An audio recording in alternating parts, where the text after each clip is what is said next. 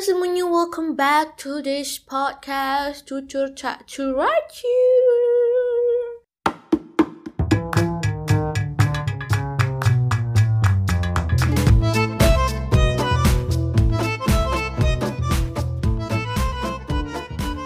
Bersama D, to E, to the T, to the A, Dita D, to E, to the A, uh, gitu kan jadi um, sudah sejak kapan ya? Kapan ya saya terakhir bikin podcast? Kapan nggak aku terakhir bikin podcast? Aku lupa. Tapi yang pasti hanya di podcast ini ya si podcasternya nunggu rumahnya sepi baru ngetek podcast gitu. Nah aku adalah orangnya. Kebetulan karena hari ini semua orang sedang berada di luar, jadi aku punya kesempatan untuk bikin podcast. Dan di sisi lain itu kesempatan yang eh, hal yang membuat kesempatan ini terjadi adalah karena aku tidak ada kuota internet. Kalau misalnya ada, itu aku pasti udah scroll TikTok, uh, scroll YouTube, lihat-liatin hal-hal estetik di Pinterest gitu kan. Jadi kayak karena tidak ada kuota dan orang-orang pada pergi, aku jadi gabut ya udah. Apa yang bisa aku lakukan untuk mengusir rasa sepi ini? Itu membacot sendiri ya. Seperti biasa style-style orang yang bikin podcast kayak saya ini kayak aku ini adalah menunggu waktu-waktu di mana nggak ada kerjaan gitu. Meskipun ya eh, salah satu alasan kenapa jarang bikin podcast meskipun memutuskan untuk punya podcast itu adalah cerita cerita hidup itu kurang menarik gitu. Kalau dari aku sendiri ya.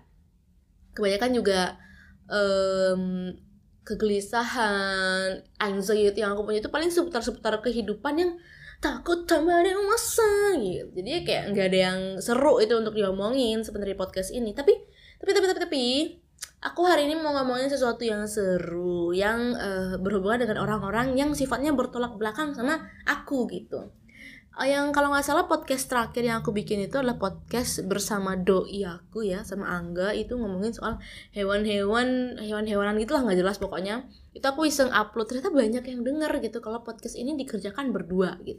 Tapi karena uh, pacar aku kebetulan orangnya agak introvert ya pendiam. Terus kalau diajak bikin podcast tuh uh, agak susah gitu dia mau ngomong apa tuh. Padahal kalau misalnya nggak lagi nggak bikin nggak ada niatan bikin podcast dia ngomongnya banyak banget gitu. Teori-teori kepala tuh banyak banget gitu kalau lagi ngomong berdua. Tapi kalau misalnya dibikin konten kayak gini atau diajak bikin video dia pendiam banget gitu. Itu kayak apa ya? Kayak eh, nggak ngerti juga konsep kepribadiannya seperti apa gitu. Jadi dia konsep kepribadiannya tuh uh, tidak ada kamera maka saya akan baik-baik saja jadi aku bakal ngomongin orang-orang introvert. Bukan spesifik seperti apa sifat introvert tapi spesifik ke salah satu hal yang uh, berhubungan sama pengalaman aku sama sifat uh, salah satu sifat yang aku percaya semua orang pasti miliki sih gitu. Maksudnya orang kalau ekstrovert aku percaya nggak se ekstrovert itu uh, kayak misalnya kayak aku pribadi kalau misalnya aku aku bilang aku ekstrovert ketika aku berada di tempat umum aku tetap kicep gitu nggak tahu mau ngapain gitu. Paling ya lihat-liatin menu di HP gitu kan. Padahal kalau orang-orang ekstrovert sejati itu menurut aku yang kayak lagi lagi ada orang bengong tiba-tiba ngobrol gitu. Mbak dari mana? Mas dari mana? Ngobrol gitu. Aku nggak bukan seorang ekstrovert yang expert ya. Tapi tetap ada sisi introvert yang aku punya gitu. Jadi nggak selamanya menjadi ekstrovert sejati yang uh, sangat-sangat social butterfly ke mana-mana lihat orang lagi mm, lagi sendirian lagi asik sendiri tapi juga ngobrol aja gitu. Aku nggak seperti itu. Aku tetap bisa menutup diri ketika aku merasa kayak hmm, aku ngapain ya di sini nggak ada orang gitu. Aku bisa seperti itu juga gitu. Dan semua orang bukan semua orang sih mungkin beberapa orang yang ekstrovert yang menganggap dia ekstrovert karena banyak omong karena lebih mudah bergaul. Ketika berada di tempat umum yang mungkin membuat dia ngerasa nggak nyaman juga pasti tiba-tiba jadi mengeluarkan sifat introvertnya gitu. Yang pendiam yang ngerasa uh, nggak nyaman gitu. Nah kalau topik kali ini berhubungan sama pengalaman aku sama doi yang kebetulan punya sifat kayak gitu gitu. Dia ekstrovertnya cuma sama sama aku gitu. Di depanku dia sangat bertingkah gitu. Banyak aja tingkahnya gitu. Nggak tahu ngapain uh, udah kayak alien gitu ya. Udah nggak bisa dikontrol gitu kelakuannya. Tapi ketika berada di depan banyak orang ketika berada di depan teman-teman dia sangat angguli dan slay sedangkan saya Sedangkan aku yang di depan dia itu berusaha tetap angguli dan slay ketika bertemu dengan teman-teman yang sefrekuensi itu jadi kayak kera gitu. jadi keloncat ke sana kemari nggak bisa diem gitu. Jadi kayak bertolak belakang banget gitu. Nah ngomongin soal kepribadian introvert ini yang dimiliki oleh my boyfriend gitu yang agak se sebenarnya seimbang sih ya. Kadang dia bisa beradaptasi kadang enggak. Kadang juga dia bisa bercanda kadang enggak gitu nah satu hal yang perlu di highlight ya yang mungkin orang-orang juga kayak uh, sering mengingatkan bahwa jangan-jangan jangan-jangan jangan macam-macam sama orang yang pendiam. Jangan membuat orang sabar itu marah. Nah pacar aku itu orangnya sabar banget. Super sabar banget gitu. Saking sabarnya gitu kayak kalau aku selingkuh tuh masih dimaafin gitu kayak dia orangnya gimana ya? E, segitu segitu sabarnya gitu. Justru dia kesel sama aku di momen di mana aku tuh bandel gitu. Misalnya kayak nggak boleh makan pedas aku tetap makan. Palu udah perut tuh udah rasanya kayak bolong gitu. Udah nggak mampu lambungnya udah nggak mampu gitu tapi masih untuk ngotot gitu. Nah dia keselnya justru sama hal-hal kayak gitu gitu. Sedangkan ketika aku mencoba untuk membuat dia cemburu buta hingga menggila gitu nggak bisa gitu. Karena dia orangnya sabar too patient with other people with the family with the friends khususnya buat aku dia sangat sabar gitu kan Nah, hingga ada satu momen, satu momen yang membuat dia kayak menjadi orang yang berbeda. Apa itu? Nah, kita akan ngomongin di podcast ini. Nah, gini gini gini. Jadi ceritanya itu berawal dari eh, sebenarnya ini proses aku mendewasakan diri juga ya. Akhirnya dari kejadian ini aku jadi orang yang lebih dewasa, memandang hubungan tuh kayak apa, rasa percaya itu seperti apa itu karena kejadian ini gitu. Jadi ada satu momen di mana seperti biasa wanita itu kan sangat khawatir ya. Aku tuh uh, termasuk uh, cewek yang lumayan khawatir kalau misalnya uh, pacar aku itu hangout sampai pagi-pagi gitu. Dia bilang reuni nih. Dia bilang reuni tiba-tiba pulangnya tuh besok pagi gitu. Bilangnya sampai jam 12. Nah, pulangnya tuh besok pagi gitu kan kesel gitu. Nah, aku aku bakal aku bakal aku bakal menceritakan secara rinci gitu ya secara jelas apa yang terjadi kala itu gitu jadi ceritanya tuh uh, my pacar alias Angga ini dia uh, bilang mau reunian sama teman-teman SMP kalau nggak salah dia teman-teman SMP nah dia pergilah tuh malam-malam entah di mana aku nggak tahu aku lupa deh dia. Kayak di di gacawan atau di mana gitu mereka reuniannya. Nah di sana tuh kalau kebiasaannya Angga ini kalau misalnya dia lagi sama teman-teman kayak dia melupakan kalau dia tuh punya sesuatu teknologi yang sangat uh, membantu manusia berkomunikasi gitu. Dia nggak pernah mensyukuri adanya teknologi itu gitu. Nah dia tuh nggak pernah ngecek HP gitu. aku tuh bingung apa susahnya gitu naruh HP di sebelah? Kalau emang nggak penting nggak usah dibuka. Tapi kalau emang dari saya gitu chatnya tolong dibuka. Itu paling nanya lagi maksudnya kalau dijawab iya doang itu rasanya udah lega gitu. Tapi sebenarnya aku tahu nih kelakuan bocah satu ini kalau misalnya aku chat even dia lihat notifikasinya ada gitu nama namaku yang dibuat sangat estetik di HP-nya dia nggak bakal buka gitu. Karena dia sedang ngobrol dia mengatakan bahwa ketika lagi ngobrol sama orang itu tuh akan lebih baik HP itu nggak dilirik sama sekali gitu. Meskipun orang-orang lagi ngobrol sama dia tuh sesekali ngeliat HP itu nggak masalah tapi buat dia cara menghargai orang itu adalah jangan pernah melihat HP kalian ketika ngajak berbicara gitu. Nah aku mikir kayak wah ini ya ini emang sifat-sifat orang pendengar banget ya kali kayaknya gitu. Meskipun orang lain kayak nggak dengerin dia banget tapi dia harus jadi pendengar yang baik banget gitu. Sebagai pacar saya kadang merasa diuntungkan. Tapi ketika ketika ketika di saat, saat tertentu ini ngeselin banget gitu. Karena dia sama sekali nggak uh, bales chat gitu sama sekali enggak gitu. Meskipun kalau dilihat kan aku juga megang IG-nya ya. Nggak megang tapi aku sering cari tahu dia di mana tuh lewat Instagram karena teman-temannya pasti ngetek dia gitu. Teman-temannya aja sempet-sempetan bikin story bikin bumerang bikin uh, ngirit-ngirit uh, bumerangnya dulu ngetek-ngetek orang-orang yang ada di story tersebut. Kenapa dia nggak sempet untuk membuka sebuah chattingan gitu ya? Sebuah chattingan dari HP-nya sendiri gitu. Sedangkan teman-temannya lagi sibuk ngetagin dia di sosial medianya gitu. Terus dia mengatakan bahwa kenapa dia nggak balas chat? Itu karena dia menghargai teman-teman yang bicara. Sedangkan teman-teman lagi sibuk ngedit instastory cuma buat ngetag teman-teman yang ada di dalam instastory tersebut gitu. Jadilah aku waktu itu murka nggak murka sih. Sebenarnya kalau misalnya dia nggak berbohong aku nggak bakal marah tapi dia ada drama-drama bohongnya gitu. Nah sampai akhirnya sekitar jam 11 atau jam 12 akhirnya dia balas chat.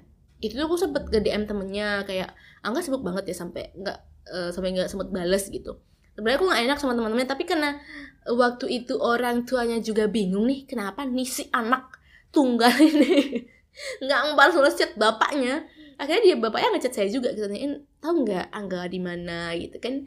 Jadi wah ini orang tuanya aja nih nggak dibalas chatnya. Kenapa sih? Enggak kan nambah khawatir gitu kan. Jadi ya udah aku DM temennya tapi temen-temennya tuh kompak gitu nggak jawab juga gitu. Tandain satu-satu tuh mukanya kesel banget. Nah jadi waktu dia ngebales ngebales nggak bales chat aku itu dia balas sekitar jam 11 atau jam 12 akhirnya aku marah-marah dong kenapa sih? Susah banget kayak berbalas segala macam terus dia bilang ini sekarang udah mau ke rumah. Eh nggak dia bilang nggak dia bilang nggak ke rumah tapi dia mau uh, pindah tempat nongkrong pindah tempat reuni ke uh, ke rumah tetangga. Kebetulan tetangganya tuh satu SMP juga sama dia gitu. Ini tadi aku bilang SD SMP ya pokoknya kedua hal itu lah kayak sih SD ya. SD apa SMP pokoknya antara itu jadi ketemu teman-teman lama terus dia pindah tuh katanya nongkrongnya ke rumah saudara gitu. Nah dia ini bohongnya kurang rapi gitu. Kan aku udah bilang kalau misalnya uh, aku udah curigaan banget aku pasti ngecekin uh, sosial media uh, teman-temannya juga. Bukan teman-temannya maksudnya sosial media dia. Biasanya kan teman-temannya tuh bikin story gitu Nah itu kesalahan terbesar adalah ketika kalian sangat penasaran gitu. Dan akhirnya mengecewakan diri sendiri. Jadi pas waktu itu aku sangat curiga dengan apa yang dia katakan. Katanya dia ke rumah saudaranya buat nongkrong.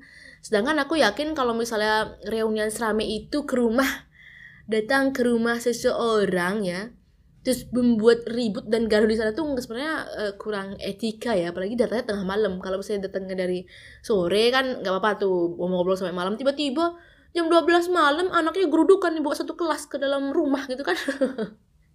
Nggak mungkin jadi aku udah mikir kayak wah ini orang kayak rada-rada mencurigakan nih. Ini pacar saya ini agak-agak berbohong nih setelah aku cek ternyata bener. Dia kayak nongkrong di pinggir jalan gitu tapi mm, nggak mm, bilangnya di rumah tetangga gitu kan. Katanya ntar lagi lagi lagi 15 menit pulang. Nah akhirnya terjadilah perdebatan dan pertengkaran di sana gitu. Sampai akhirnya dia kayak nggak balas chat aku sampai jam 3 pagi. Aku bangun nungguin dia sampai jam 3 pagi sedangkan dia hahaha dan bikin insta story dan nggak balas chat saya. Apa sih kurang kurang kurang nggak saya terlihat salah di sini? Saya merasa tidak karena aku tuh saking busi itu nungguin dia gitu. Dia lagi reunian aku nungguin dia sampai pulang dengan selamat. Baru biasanya biasanya aku bisa tidur dengan tenang gitu.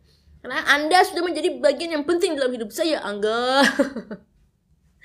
Anda sudah menjadi partikel-partikel yang sangat penting yang sangat bisa membuat saya naik pitam dan pitam dan khawatir gitu kalau anda tidak mengabari saya gitu. Nah akhirnya dia pulanglah jam 3 gitu. Tapi dia nggak bales chat aku. Waktu itu aku telepon terus aku uh, kayak ngomong nangis-nangis gitu tapi dia nggak ada nyaut apa gitu. Aku tahu dia udah rada-rada tertekan mungkin atau gimana nggak tahu juga nggak ngerti juga. Intinya dari sana kita berantem kan. Nah besoknya itu adalah reuni saya dengan teman-teman saya besoknya aku reuni tuh sama teman-teman SMK gitu. Ceritanya tuh kayak mau balas dendam tapi ternyata nongkrongnya nggak sampai pagi juga. Cuma sampai jam 6 sore. Nggak 6 sore sih aku pulang jam 8 malam. Kenapa aku pulang jam 8 malam? Nah ini nih. Kenapa aku bilang jangan pernah macam-macam sama orang yang pendiam? Nah karena duh capek juga cerita gini Nah karena kita lagi posisinya berantem Terus aku izin terp izin ke dia Bilang aku mau reunian sama teman-teman SMK Terus tau apa aku sengaja tuh Minta dijemput sama uh, temen aku yang cowok gitu. Meskipun aku tahu dia gak bakal cemburu. Nah waktu itu aku bilang lah aku dijemput sama ini aku bilang dia cowok ada segala macamnya gitu. Dia nggak peduli mau cowok yang lebih ganteng atau nggak dia nggak peduli gitu. Intinya dia percaya aja gitu sama aku sama cinta yang aku berikan gitu sampai akhirnya kayak aku aku uh, ketemu teman-teman ngobrol-ngobrol. Di jam 8 malam itu saat-saat udah selesai manggang-manggang lah udah selesai ngobrol-ngobrol tiba-tiba masuklah sebuah chat. Nah si Angga ini kan dari awalnya emang nggak ada ngechat ya. Kita tuh pokoknya berantem lah sampai sore. Besok sorenya juga dia nggak bales. Dia cuma read doang. Read atau coba bilang iya gitu pas aku bilang mau pergi. Nah akhirnya pas uh, dia bal dia ternyata dia off. Ya aku baru inget uh, pas aku uh, izin terus dia bales iya terus aku uh, ngechat apa gitu lagi itu centang satu dia off entah sengaja atau gimana gitu ya. Dia dia off terus akhirnya dia ngirimlah sebuah SMS SMS jadul banget pakai SMS mas. SMS itu cuma buat operator kartu tiba-tiba dia ngirim chat yang panjang lebar banget tuh lewat SMS gitu yang otomatis kan aku saat itu gak ada pulsa ya. Saya di sini pakai kode nih gak buat SMS sengaja banget biar aku tuh gak bisa bales gitu nggak bisa men aku curiga ya dia sengaja matiin data karena dia tahu ada pulsa buat balas chat yang panjang lebar itu.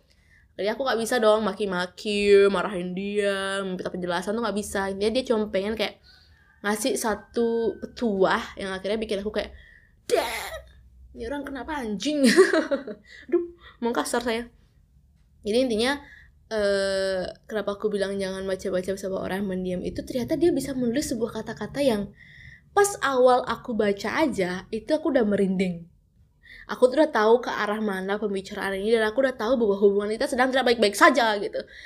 Dari dua tahun kita pacaran baru sekali ini dia ngirim pesan paragraf pertama kalimat pertama aku udah takut lanjutin. Biasanya dia tipe orang yang kalau misalnya kita berantem kalau udah cekcok di chat dia nggak bakal lanjutin karena dia tahu kalau misalnya eh, kadang kita baca chat itu nggak sesuai sama apa yang kita maksud kita kirim gitu. Kadang kita kirimnya flat aja gitu kayak tiba-tiba kita bacanya kayak aku tidak menyukaimu. Gitu. aku tidak cinta lagi padamu. Kita menyimpulkannya tuh kayak gitu di kepala. Padahal maksudnya nggak gitu. Maksudnya tuh mungkin kayak cuman diskusi biasa gitu. Makanya dia lebih suka kayak Uh, ketemu terus sain semuanya ngobrol-ngobrol nangis ya udah nangis sampai pagi kayak nangisnya nggak apa-apa yang penting masalahnya selesai gitu. Sedangkan waktu itu kondisinya aku lagi sama teman-teman aku nah tiba-tiba dia mengirim tuh sebuah pesan yang kayaknya berisi sekitar tujuh paragraf gitu. Dia nggak pernah ngechat sepanjang itu seumur hidup kita sepanjang kita pacaran nggak pernah. Dia kalau misalnya mau ngomong panjang lebar dia selalu ketemu kalau misalnya ada masalah dia selalu ketemu. Tapi untuk pertama kalinya nih dia mengirim sebuah pesan yang panjang itu pun yang nggak mungkin aku balas gitu dan akhirnya di sana kayak aku waduh anjing saya menggonggong ya bodoh amat mau bocor atau enggak. Nah waktu itu akhirnya um, setelah dia kirim eh tadi aku ngomong sama mana ya? Pokoknya setelah dia kirim uh, pesan yang panjang lebar itu kayak oh dia bisa kayak gini juga ya ternyata. Ternyata nggak uh, bisa nih ya tadi bisa menyakitkan juga kata-kata ya karena sepanjang aku uh, pacaran sama dia kalau misalnya berantem sekalipun dia um, melawan atau nggak adu argumen dia nggak pernah ngasih kata-kata yang bikin sakit hati itu nggak pernah.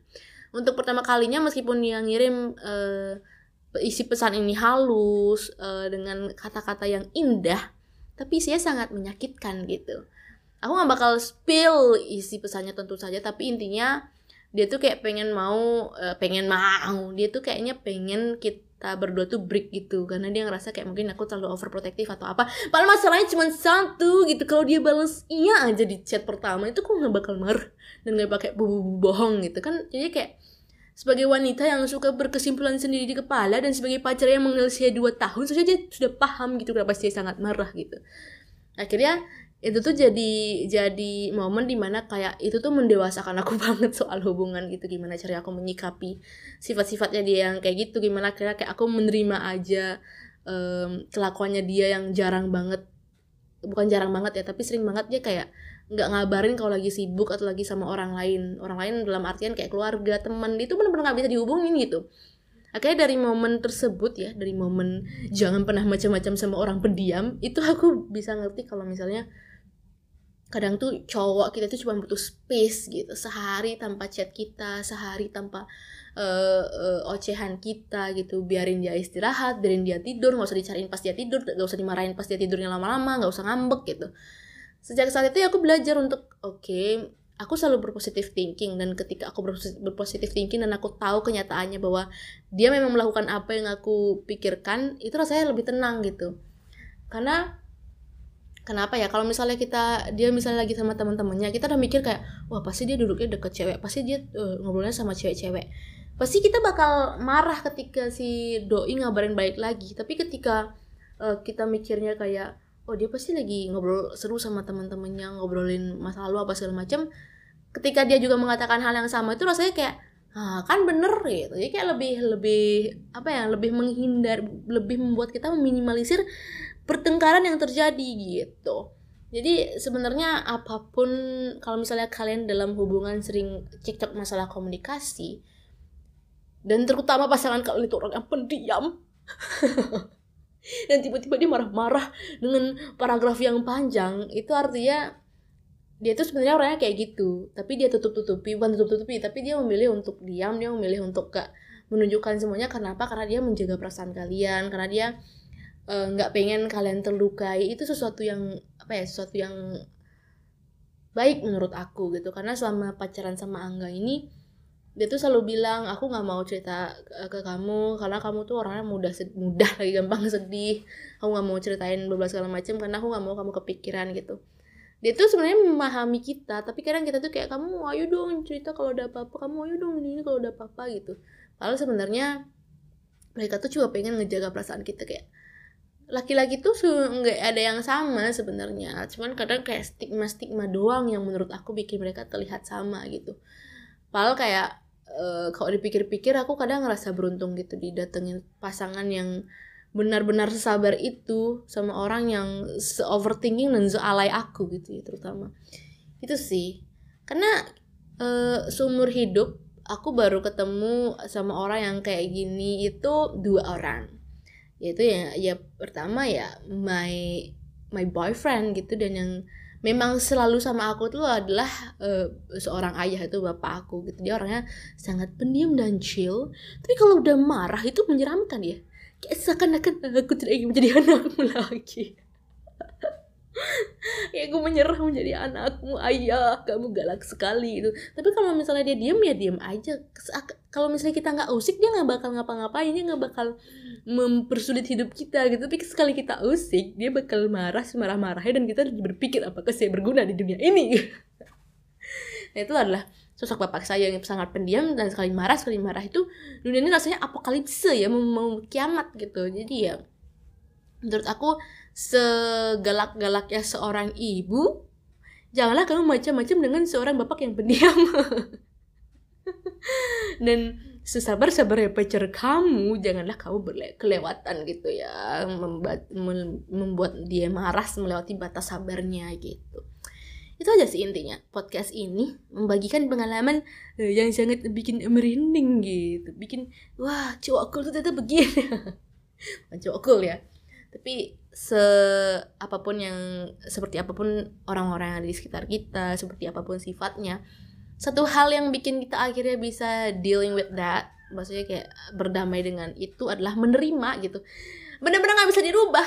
Sekuat apa pun itu dua tahun ini aku mencoba untuk bikin dia kayak aku ngambek lah aku marah lah aku ngancem lah apa segala macam. Kalau misalnya kamu keluar nggak balas chat aku bakal putusin atau aku bakal mencari cowok yang lebih keren dari kamu gitu. Enggak dia nggak bakal berubah dia nggak bakal takut gitu. Karena ketika e, hal itu juga diarahkan ke kita gitu apakah kita senang diatur atur apakah kita senang sifat kita yang misalnya orang tuh pengen aku jadi lebih e, senyap gitu e, omongnya dikit tapi ngelihat sesuatu dikit aku langsung pengen ngomentarin gitu. Nggak bakal bisa. Jadi kita yang perlu kita lakuin tuh cuma menerima apa pun yang ada di pada dia gitu apa pun orang sikap seperti apa pun yang yang orang-orang di sekitar kita miliki yang memang e, bertahun-tahun nggak bisa dirubah itu emang kayak gitu gitu. Nggak bakal bisa dirubah dengan satu ancaman atau satu satu uh, gertakan gitu. Mungkin sekali sehari ya tapi seterusnya pasti bakal kayak gitu lagi gitu.